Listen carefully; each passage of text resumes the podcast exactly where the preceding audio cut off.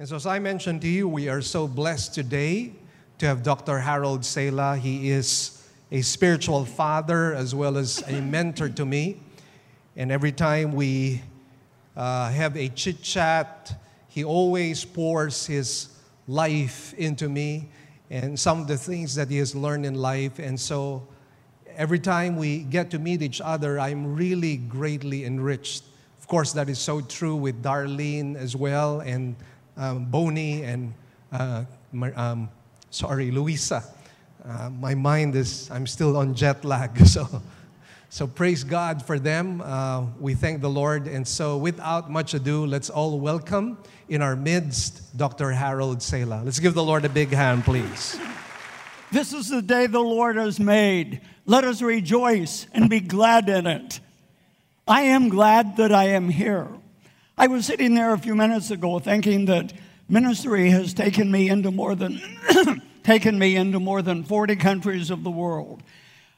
But I can tell you there's no place on planet Earth that I would rather be than standing where I am today.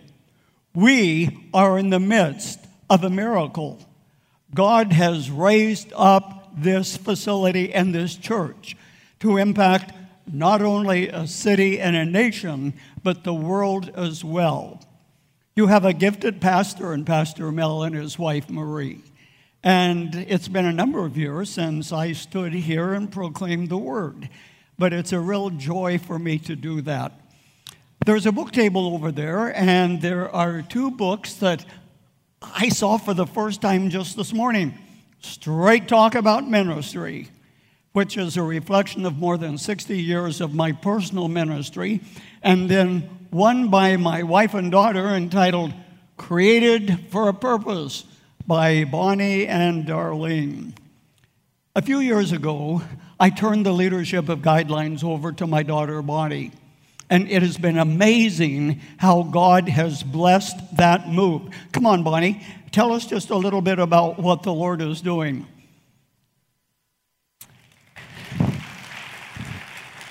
And by the way, after the service this morning, we'll be at the book table and we'll be glad to autograph the books that you would like us to.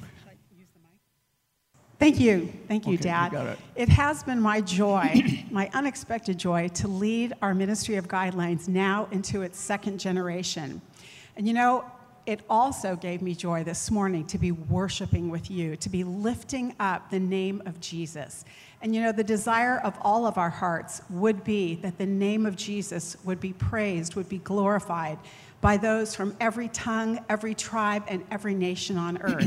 and you know, that is happening. That is happening.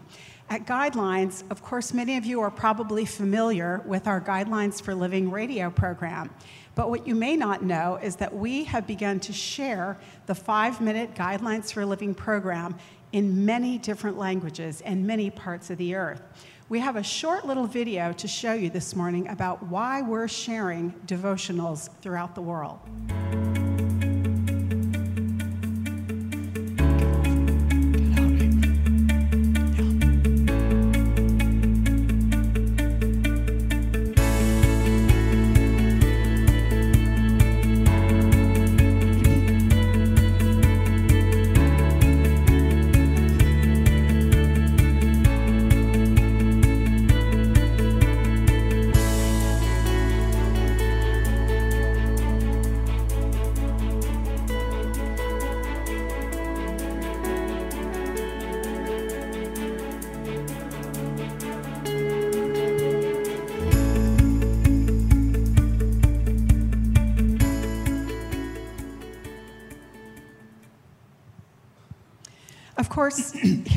Philippines, you have many different resources. You have this incredible church body, you have radio, you have access to incredible books and literature uh, from OMF Lit. But in many places in the world, this is not the case today. Believe it or not, there are still so many places that the name of Jesus is not known.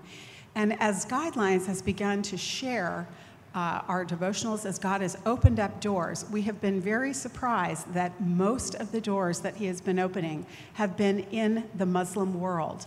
Do you know what God is doing in the Muslim world today? Missiologists, that's, that's people that study missions, believe that in the last 10 years, more Muslims have come to faith in Jesus Christ than in the last 15 centuries of Islam. This is, these are, this is happening in places like Kyrgyzstan, in Albania, in Kosovo, in Turkey, even in Syria, even in the heart of the Middle East. And what we love is that sometimes we get to hear from people who have heard about Jesus for the very first time. They've heard about a God of love that has reached down to them.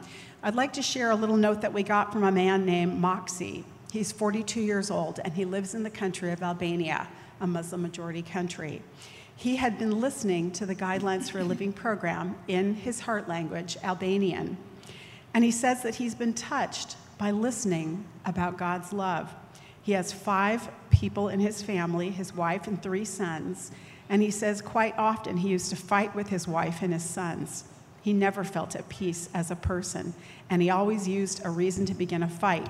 And he used violence against his family members. By listening to God's love, programs about God's love, he said he began to solve his problems in a different way taking into consideration God's love and peace. He says now that he knows about God's love, where he thought that violence was the only way to keep his family under control, he now prays with his family members. They all ask for forgiveness of sins and for God's peace in their family. That is the transforming power of the message of Jesus. So many of you help us share Jesus around the world. We want to thank you for that. Uh, if you'd like to know more about our work, visit our website, guidelines.org. And now I'd like to hand the mic over to my favorite speaker, Dr. Harold Sala.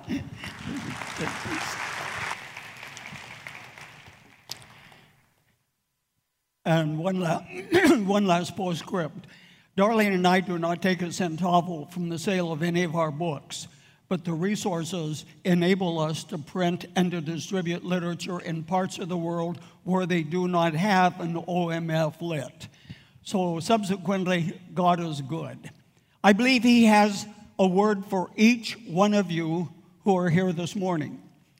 I would call my talk this morning, How to Have a Life of Significance Through the Power of the Holy Spirit. 1 John chapter 2, verses 15 to 17. Do not love the world or the things that are in the world. If anyone loves the world, the love of the Father is not in him. For all that is in the world, the desires of the flesh and the desires of the eye and the pride of life, is not from the Father, but is from the world. And the world is passing away and the lust thereof. But he who does the will of God abides forever and forever is a long, long time. And then Paul's letter to the Romans, chapter 12, verses 1 and 2. I earnestly plead with you, brothers, by the mercies of God, that you present your bodies as a living sacrifice, wholly acceptable unto God, which is your reasonable service. And stop being conformed to this world but be transformed by the renewing of your faith, that you may demonstrate what is that good and acceptable and complete will of God. Significance and success and achievement, as viewed by the world, is vastly different from God's view of the same thing. Consider the following individuals they have reached the pinnacle of success in their career and yet failed. George Eastman, the founder of Eastman Kodak, some of you who uh, have a little gray in your hair may remember, you know, the yellow box where film came in. Lee Ki-poong, vice president of Korea. Kurt Cobain, the musician. Vincent van Gogh, who first went into ministry and then decided he was a better painter than a minister. If you ever get to Amsterdam, you can visit the museum in his honor. Ernest Hemingway, author of For Whom the Bells Toll. Marilyn Monroe, movie star. L'Wren Scott, fashion designer. Robin Williams, entertainer. and more recently, Anthony Bourdain, Kate Spade, and fashion designer. The names of the individuals that I mentioned have two things in common. Number one, they were successful.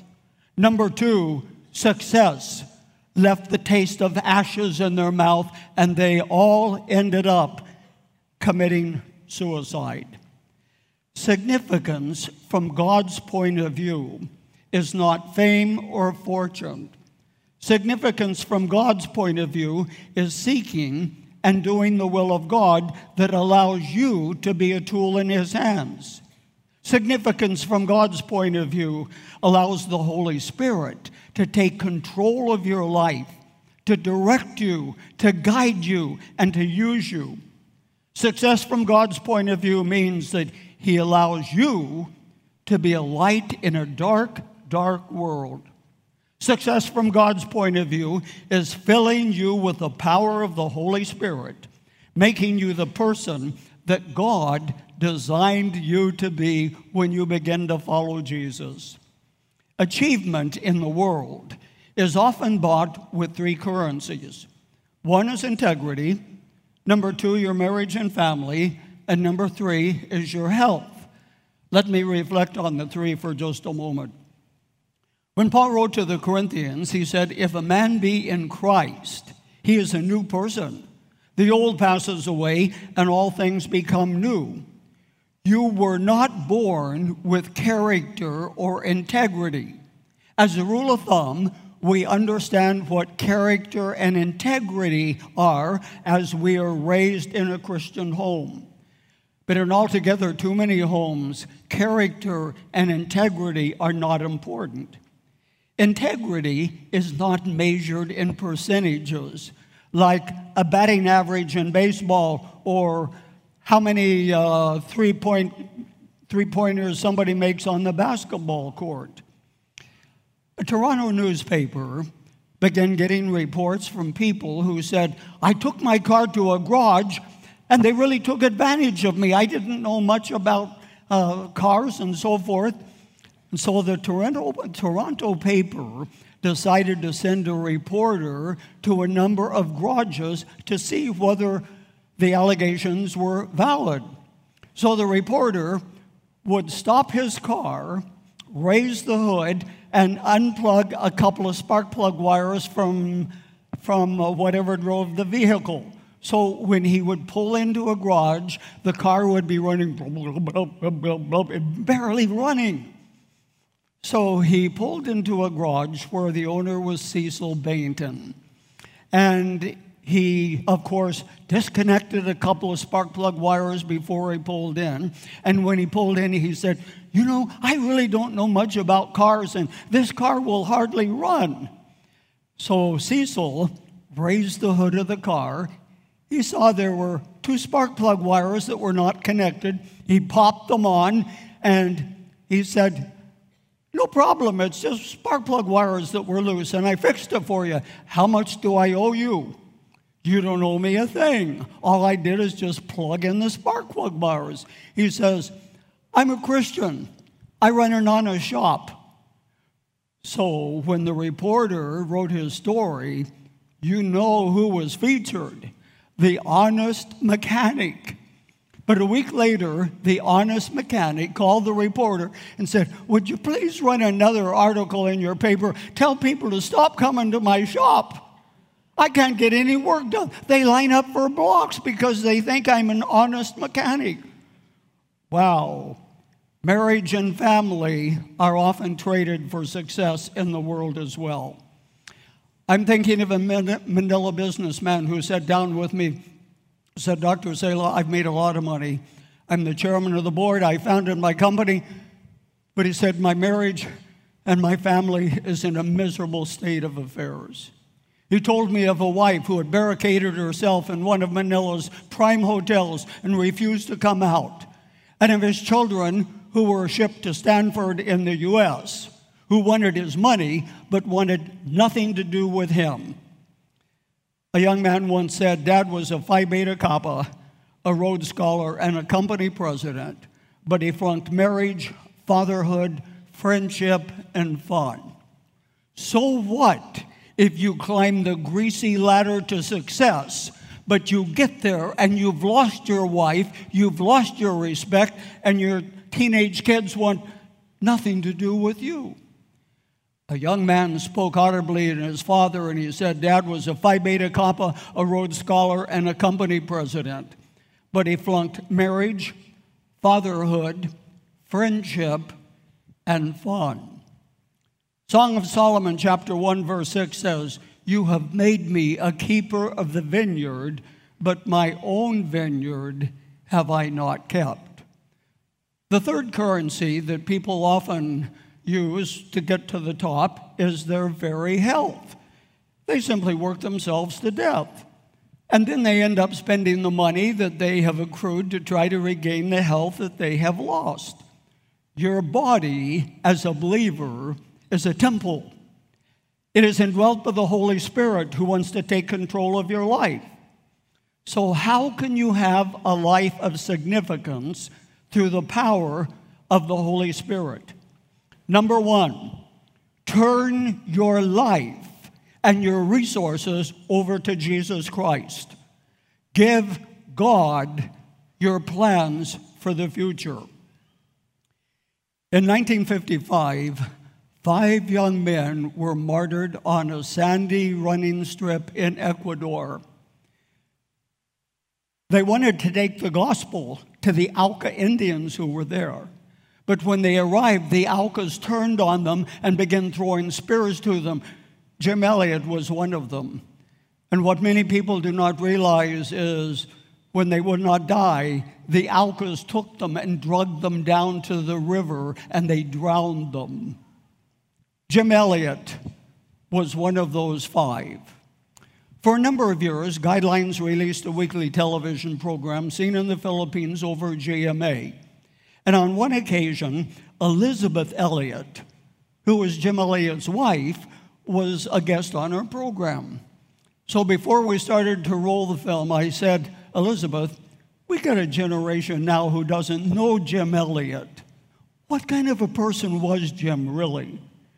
And she said, he was not one who asked the question, Who am I? which so many people ask, but rather his question was, Whose am I? And he would then quote 1 Corinthians chapter 6, 19 that says, you are not your own, you were bought with a price. Therefore, glorify God in your body and your spirit because you belong to Him. Some of you have heard of the Christian organization called Cru. Originally, it was called Campus Crusade for Christ.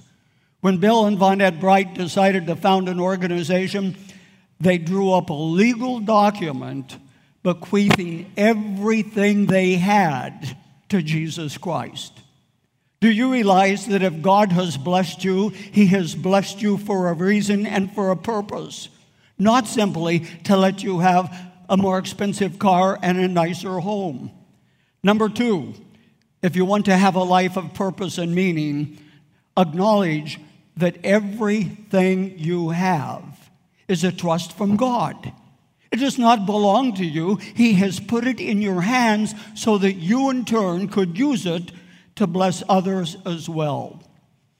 And then I, in the 70s, Darlene and I lived here in the Philippines. And on one occasion, I was invited to fly to Boon Hin in northern Luzon along with a medical group, and we would minister to the people who were there. Wycliffe Bible translators had gone into the area and they had translated the New Testament. But I went along and I was part of the group. They called me doctor, and the people thought I was the one who could uh, diagnose their problems. I'd have to give them the real doctors. But at any length, as the sun began to set, people came down from the mountains all around there, and we had a service. Oh boy, it was no short one, it was a long one because I spoke in English and then it was translated into Ifugao and Ilocano. And then we took questions and answers. I will never forget a question that came from one particular individual. My translator turned to me and said, You see that guy over there? Sure. He's got a question for you. Okay, what's his question? His question is this Why should we, who have so little, give to God who has so much? I thought, I have said nothing about money, but obviously it's on his mind. I looked at him again. He's sitting over on the side, hunkered down like this. He's wearing a G string that barely covers some of the essentials, and an old t shirt that must have come out of a missionary barrel that was stained and filthy and so forth. And I looked at him and I thought, that's a good question. He has been thinking about money. I said, three reasons. Number one, simple obedience to the Word of God. Here's what Scripture says Upon the first day of the week, let every one of you lay by him in the store as God has prospered you. I said, number two, it is a means of blessing. Jesus said it himself give, and it will be given to you, pressed down, shaken together, and running over. For with the same measure that you give, it will be given back to you. Now, what I am about to say is not boastful, it is merely a statement of fact. From the day that we got married, almost 60 years, 60 years ago, we have tithed, but that has been the minimum of what we have done because we acknowledge that everything we have is a gift from God to be used for the kingdom of God, not to be abused. And then I said the third reason you should give is you can pool your resources and then you can send someone over the hills into the next valley and tell them about Jesus. One, to have a life of significance through the power of the Holy Spirit. Then, number three, present your body as a living sacrifice to the Lord. I didn't say it, Paul did, writing to the Romans, chapter 12, verses 1 and 2. I appeal to you, therefore, brethren, by the mercies of God, to present your bodies as a living sacrifice, holy and acceptable unto God, which is your reasonable service.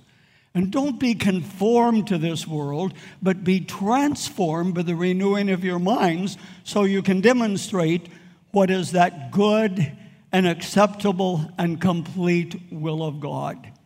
Have you come to grips with the fact that God knows exactly who you are? He knows what your needs are, and He wants to provide for those needs in relationship to your commitment to Him. Then, once you have presented your body as a sacrifice to the Lord, realize what an awesome structure it is. About your body, God made you in His image a beautiful act of creative power. Your body consists of 50 trillion cells, some cases a few more, a few less, but 50 trillion cells. That's a lot of stuff here, and 30,000 genes. Your brain is a control center, it weighs 2.2 pounds. We are told that 10,000 thoughts flit in and out of your brain every single day. And those thoughts are processed by a hundred billion neurons in two hemispheres. Your heart. Your heart is an amazing thing. Most of the time, you don't even know it's there until something goes wrong, and then you realize, boy, I am hurting. Your heart pumps 18,000 gallons of blood every day through 75,000 miles of veins, arteries, and capillaries. And your eye, your eye is awesome. You know why?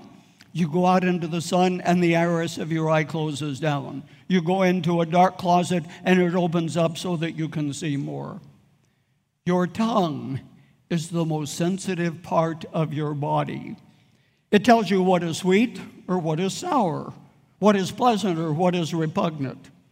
Dr. Paul Brand, who was a missionary surgeon, though, said that your hand is the epitome of God's creative power. Your hand. Ah, amazing, is it not? Paul said, Give God the control of your body, what your eyes behold, what your hands touch, where your feet take you, even what you think about. This is your gift to Him. And then He says, Be filled with the Spirit. Writing to the Ephesians, chapter 5, verse 18, where He says, Stop being foolish but understand what is the will of God for your life. And don't be drunk with wine wherein is excess, but rather be filled with the Holy Spirit. There are two Greek words for something that is filled. I'm not going to do it, but I got a bottle of water here. But if I had an empty cup and I took the water and I poured it in the cup, that would be one wind. Okay, you're standing down by the ocean. There's no wind.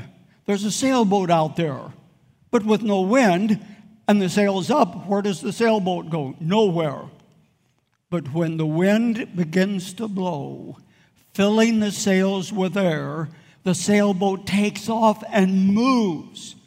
That is a picture of many Christians who have no power in their spiritual lives. But when the Holy Spirit fills them with His power and with His wisdom, they take off and they move and they make a difference in our world. Wow. Number five, the Holy Spirit leads or directs you into the will of God. If you Googled the word air traffic controller, here's what you would find air traffic controller are ATC or personnel responsible for the safe, orderly, and expeditious flow of air traffic in the global air traffic control system. You got it?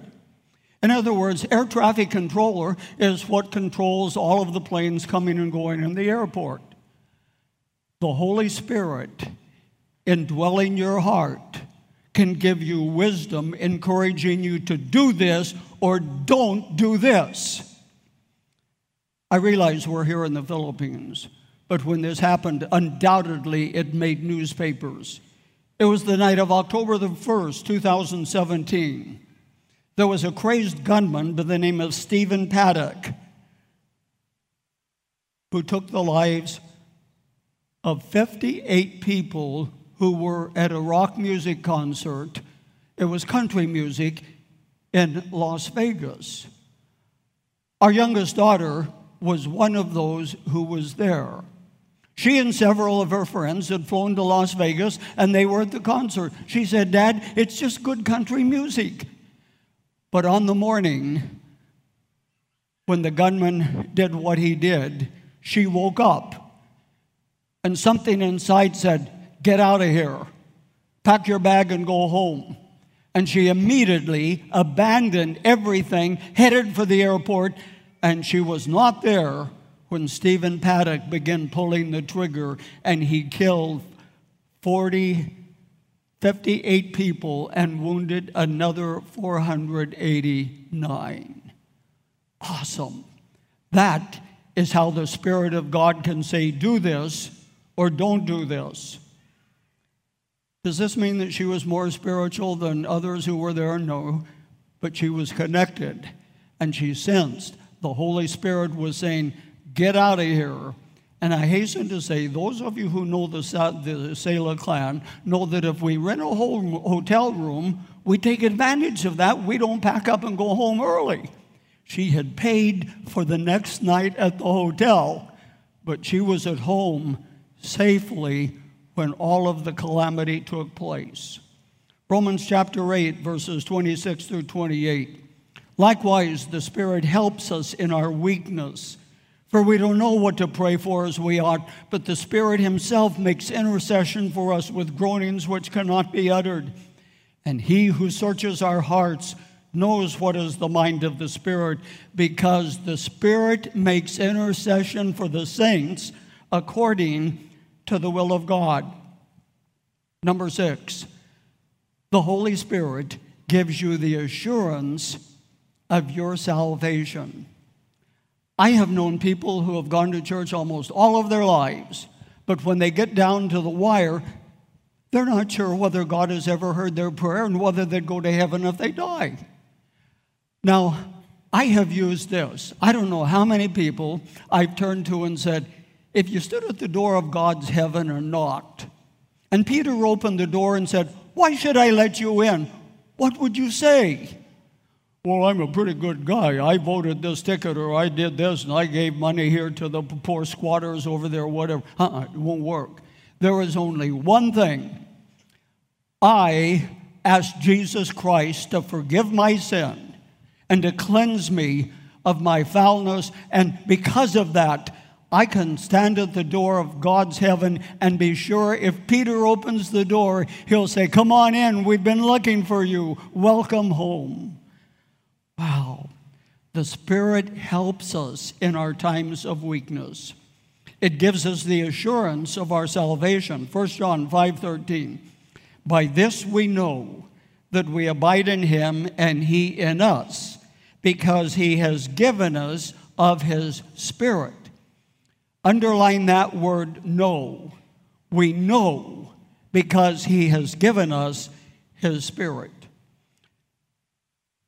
Now, we come to the most serious and most important part of my message this morning. How can you become a spirit filled Christian? What is really necessary? Well, I can tell you there is no how to be filled with the Spirit in three easy lessons taught in the Bible. But there are steps that we must take to become spirit filled Christians that leave no question as to its clarity. Number one, you need to recognize your need to become a spirit filled Christian. It is so much easier to look at other people and say, well, what he's talking about is exactly what she needs, or this is really what he needs, rather than to look yourself in the mirror and say, hey, stop playing games. There is more to God's power than what you have in your life. You need to become a spirit filled Christian.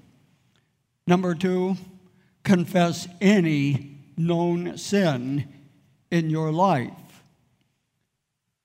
Guys, do you have things on your computer that you wouldn't want your wife to see, and God knows you wouldn't want Pastor Mel to see? Nothing is hidden from him. Hebrews says all things are naked and open unto the eyes of him with whom we have to do.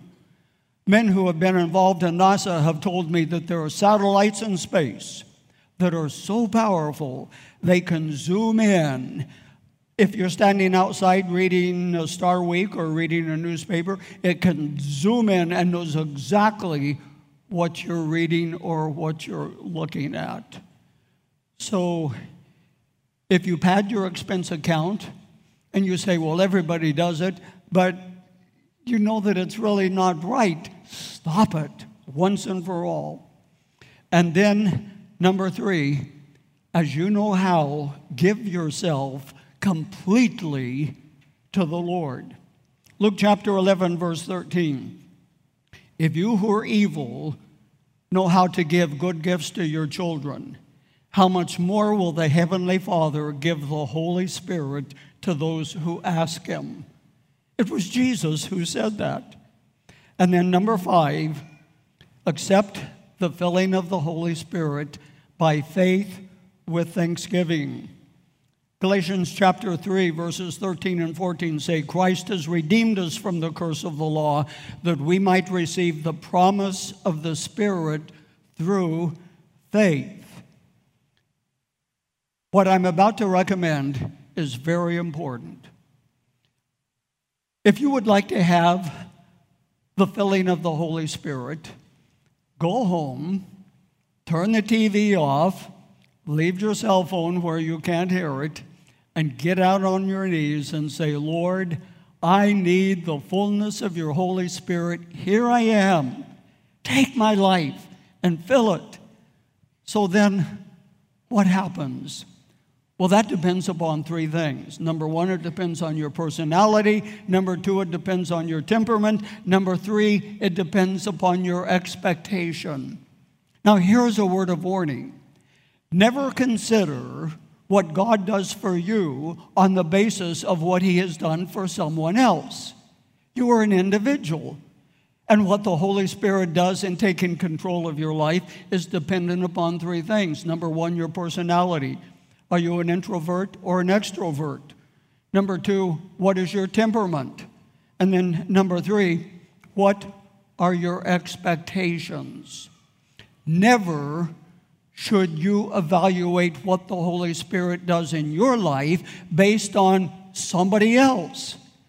And that is why God deals with us as individuals. There are some people who are tremendously blessed by just getting their hands up just a little bit. And there are others that go gung high, and man, they're out there cheering and screaming and so forth.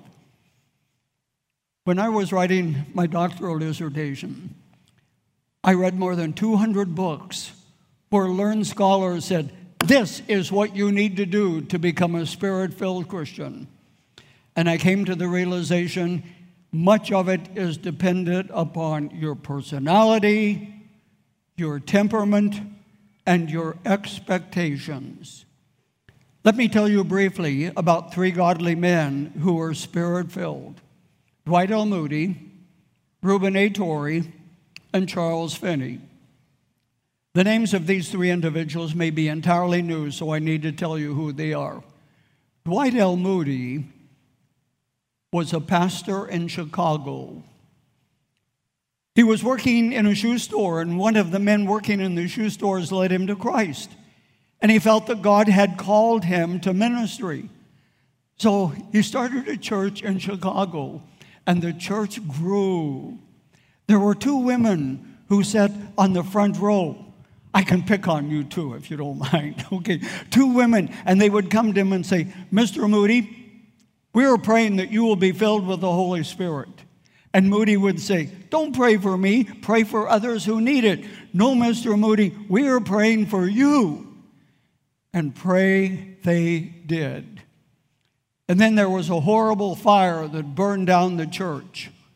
And when the church was burned down, Moody got on a train and he went to New York City. He went to the home of a friend and said, Just, just let me have an upstairs bedroom and, and, and please, please just leave me alone. I, I need to have some time with God.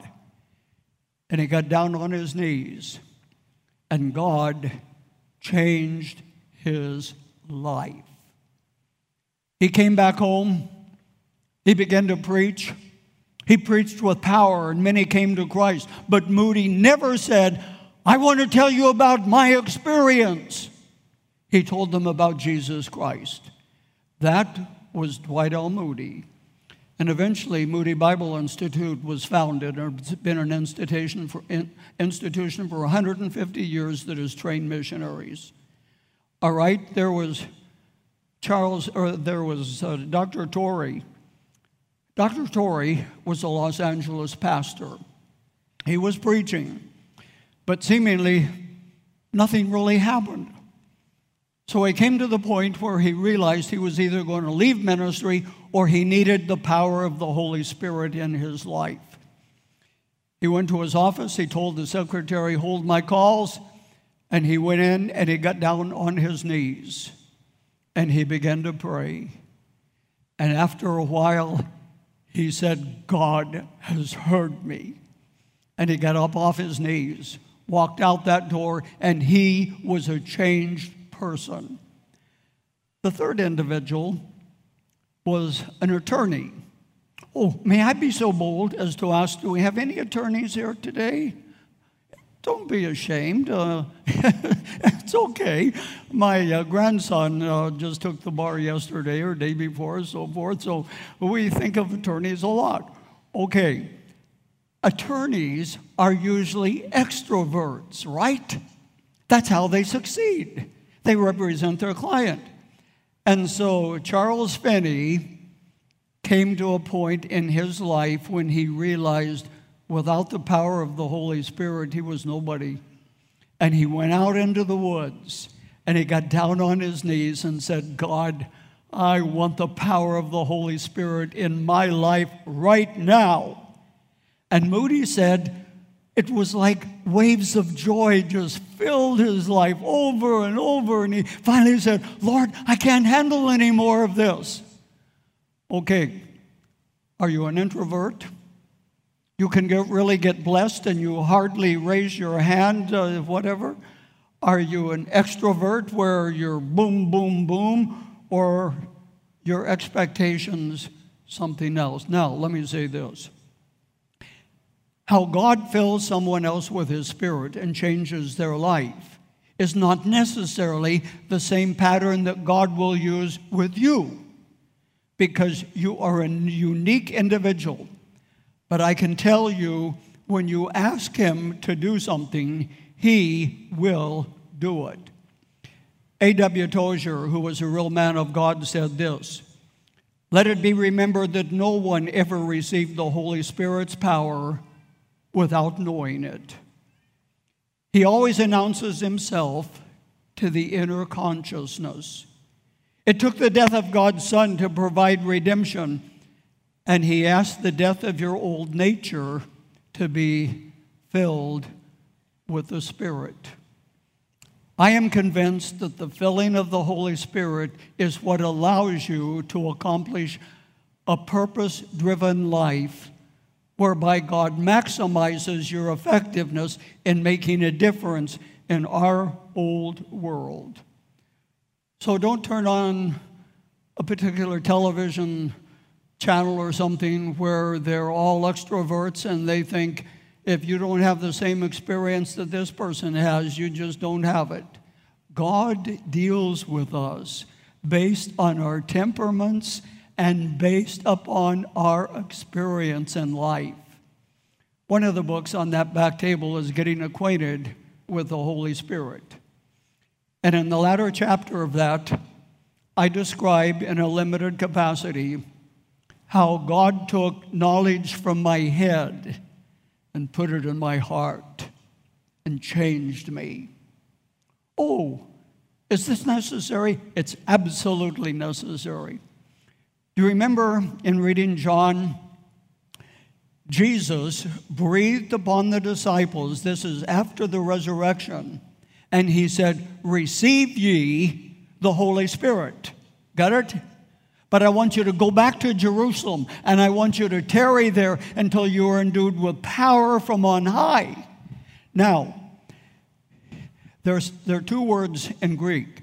If I would take this and I would say, Here, catch, and I throw it, she would expect me to throw it and to grasp it right then. That's one word. But the word that Jesus used is a powerful word receive ye the holy spirit so what am i what is my point my point is at that point they received the holy spirit but they did not have power in their christian lives. He said go back to jerusalem and wait until you are endued with power from on high. Many many christians have been born again and the holy spirit has come to make their bodies a temple but they have not yielded to Him, turning over everything they have to Jesus Christ. So the Holy Spirit takes control and guides them and directs them. There are times the Holy Spirit will impress something on you that you'd never even thought of before. On one occasion, I was in China and I spoke to a government group on really the power of emotions and what they do in our lives. Okay, the next day my phone, my cell phone rang, and a voice on the other end of the line says, Is this Dr. Sala? I said, Yes, it is. And they said, Did you obtain a business visa before you came into China? And immediately I said, No. I said, when I'm paid professionally for my services, I get a visa, a business visa. But when I donate my time, as I did yesterday, I come on a tourist visa. It satisfied the person. And as soon as I clicked him off, I thought, man, it must have been the Holy Spirit who prompted me to say that. You're not smart enough to think of that. And over the years, I have seen occasions where the Holy Spirit gave very clear guidance. Acts chapter 16. Paul and Silas want to go east into Bithynia, but the Spirit of God would not allow them. So instead, they turned to the, to the west. You know Who would have been evangelized if they had gone into the East? It would have been Russian Christian, they would have been Russians. But instead, he turned to the West, and eventually it was, it was Rome, and from there it came to the United States, and it's here in the Philippines as well. The Holy Spirit is God. There are not three gods God the Father, God the Son, God the Holy Spirit. God is one. And He has a plan and a purpose for you. If you're serious about having the power of the Holy Spirit, go home, close the door, and get alone with God and say, Lord, I want you to take control of my life. And then what can you expect? Some of the very things that I have shared with you this morning because He knows the future and you don't. He knows how to protect you, He knows how to guide you, He knows how to prompt you to speak, and at other times to refrain from speaking and keep your mouth shut. Which also may be sometimes necessary. but at any length, he takes control of your life. Now, when you receive Jesus Christ as Lord and Savior, the Holy Spirit came to indwell you and to make your body a temple. But when you release your control of your life and let Him take control, He gives you guidance in ways that you would have never known apart from that. My time is really gone this morning, but hopefully I have encouraged you to think deeper and to go beyond where you are now, that in your business, in whatever you do for a living, wherever you are, that He can have complete control. And then it's an exciting ride, and you will someday look back and say, Oh, thank God that I crossed that threshold and asked Him to take control of my life. Let's pray. Heads bowed, eyes closed. I have one final question. And my question is this Has the Holy Spirit spoken to the need of your life today? This is not a plea to become a Christian. You are a Christian, you know that, but you're a powerless Christian. And you would really like to have the power of the Holy Spirit taking control of your life to guide you, to direct you and to use you in His service. Could I see your hands? There's a hunger in your heart for what I've talked about. Yes, all over the build, all over the building. Thank God. From the front to the very back of the church. Thank you. Heavenly Father, in Jesus' name, I pray that you will give the fullness of the Holy Spirit to these who have raised a hand toward heaven in the quietness of the afternoon, take control of their life. And Father, guide them in what they do in business, and what they do for leisure, so that others may see Christ in them and that you will be glorified, Lord, in all that they do. Thank you, Father. As we take our hands and reach toward heaven, let it be a lightning rod that the Holy Spirit will use to refire our spirits for you. We thank you in Jesus' name. And all of God's people said, Amen. Amen.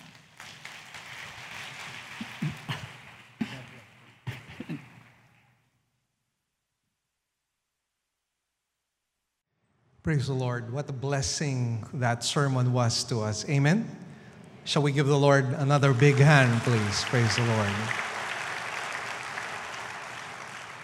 You know, my wife and I are totally inspired with this couple. They're past their 80s already. And I'm just so thankful that they're still going strong uh, insofar as their ministry is concerned. Uh, Dr. Harold Sala just completed his 34th uh, book. And uh, he's saying that this might be his last. I doubt it. because that is what he told me when he did getting acquainted with the Holy Spirit. He said, probably this will be the last. And he still went on and did another book.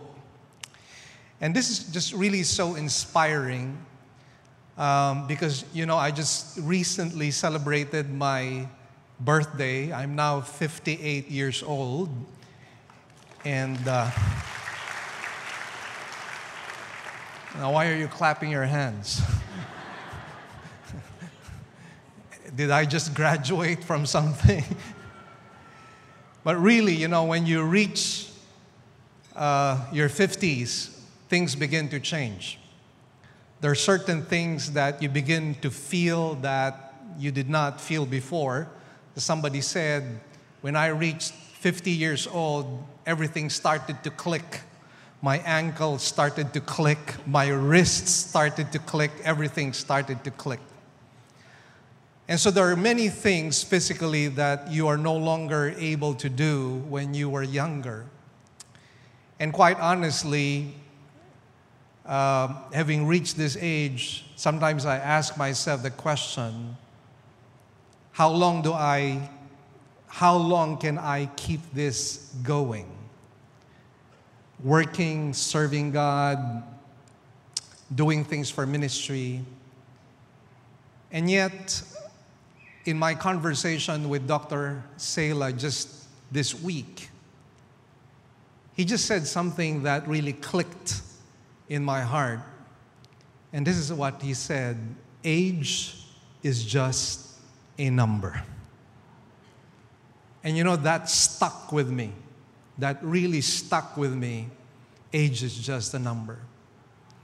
And you know, it is true that there are certain things that you're no longer able to do when you reach a certain age. Your memory is no longer as sharp as it used to be. Your body is no longer athletic or as strong as it used to be. But you know, with the empowering of the Holy Spirit, you're able to do things that would truly surprise you. God never ceases to amaze us because as He fills us with His Holy Spirit and the power of God takes over, we are just so surprised with the many things that is able to do through us. One illustration I can share with you this morning is that many of us fail to realize that we are just a glove.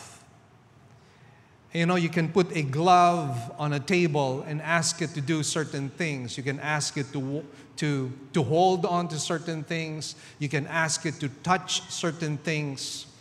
But you know what? A glove is a glove it cannot do anything of itself. But when your hand gets into the glove, then it is able to do what you want it to do when your hand is in the glove. And I see that God working in our lives. In ourselves, we are really nothing. Jesus made it very clear apart from me, you can do nothing but with the power of the Holy Spirit. Philippians 4:13 says, "I can do all things through Christ who strengthens me." Amen. So shall we give the Lord a big hand? And once again, thank you Dr. Sala, thank you Darlene, Bonnie, and Louisa. Thank you for being here this morning.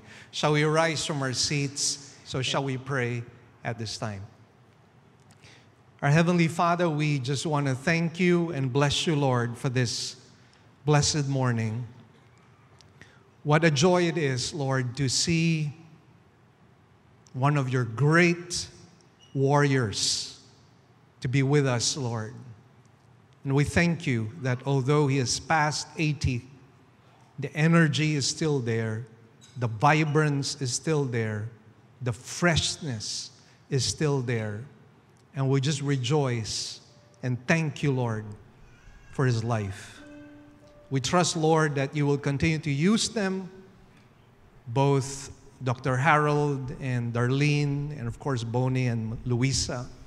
We pray that you might use them mightily, most especially this afternoon and tomorrow as they handle the seminars. We thank you, O oh God. We're so blessed this morning. And we give you thanks and praise for all the things that you've done in our lives. Indeed, Lord, apart from you, we are nothing.